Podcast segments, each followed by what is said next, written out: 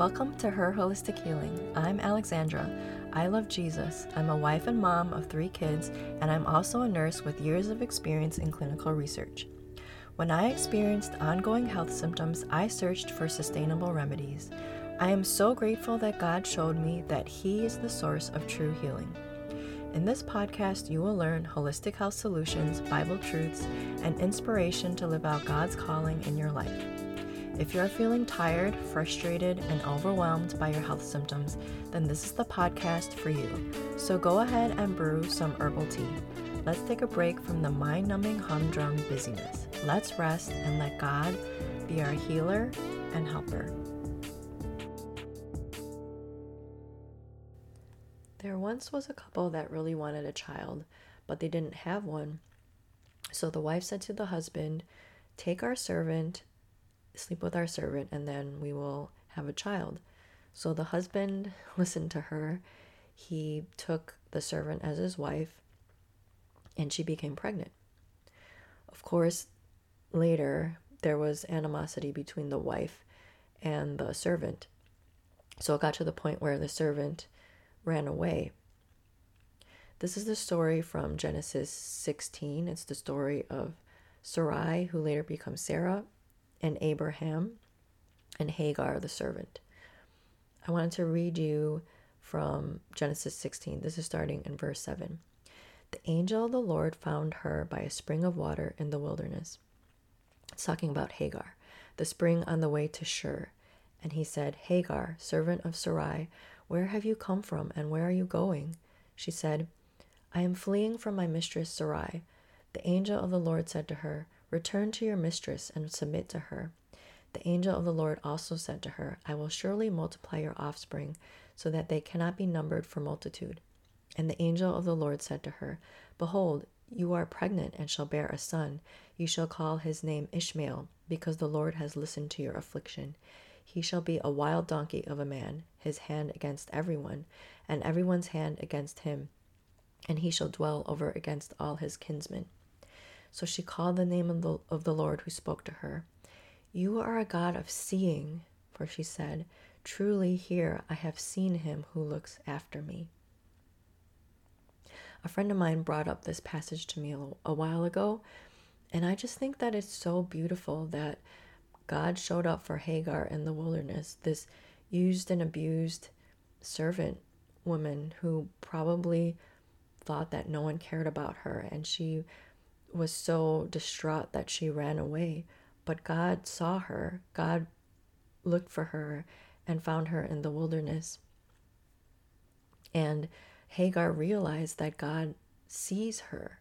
He realized that God cares about her pain and the same God who saw Hagar in the wilderness, he sees you too. He saw when you were abused or when you were neglected or abandoned. He sees your trials now. He sees your your health issues or your financial issues or your problems with your kids. He sees you and he wants to comfort you too. He wants to show up for you in that wilderness. 2 Corinthians 13, 1 3 through 5 says, Blessed be the God and Father of our Lord Jesus Christ, the Father of mercies and God of all comfort, who comforts us in all our affliction, so that we may be able to comfort those who are in any affliction with the comfort with which we ourselves are comforted by God. For as we share abundantly in Christ's sufferings, so through Christ we share abundantly in comfort too. Did you catch that last part? It says we share abundantly in comfort too. A few years ago, God was showing me that I go to others for comfort before I go to Him. And it's not bad to go to others for comfort, but it becomes an issue when we put others before God. So He really wanted to show me that I can go to Him first, I can go to Him for comfort. And he will provide comfort more more comfort than any any other human possibly could this comfort is our inheritance we just have to ask god for it we just have to be honest with him i really want to encourage you to just talk to him as you would a friend and be so honest with him. Just tell him how sad you are, how abandoned you feel, how neglected you feel. Tell him how unfair you think things are. Tell him that you feel resentful. Just tell him anything and everything that you want because he knows what you're thinking anyway. He just wants you to go to him for comfort. I'm not going to go into all the reasons why bad things happen because that doesn't really help a lot of the times, right? So I just want to leave you with this one verse from Revelation 21 4. He will wipe away every tear from their eyes, and death shall be no more. Neither shall there be mourning, nor crying, nor pain any more, for the former things have passed away. One day, friend, he will wipe away every tear from our eyes, and death shall be no more. Neither shall there be mourning, nor crying, nor pain any more.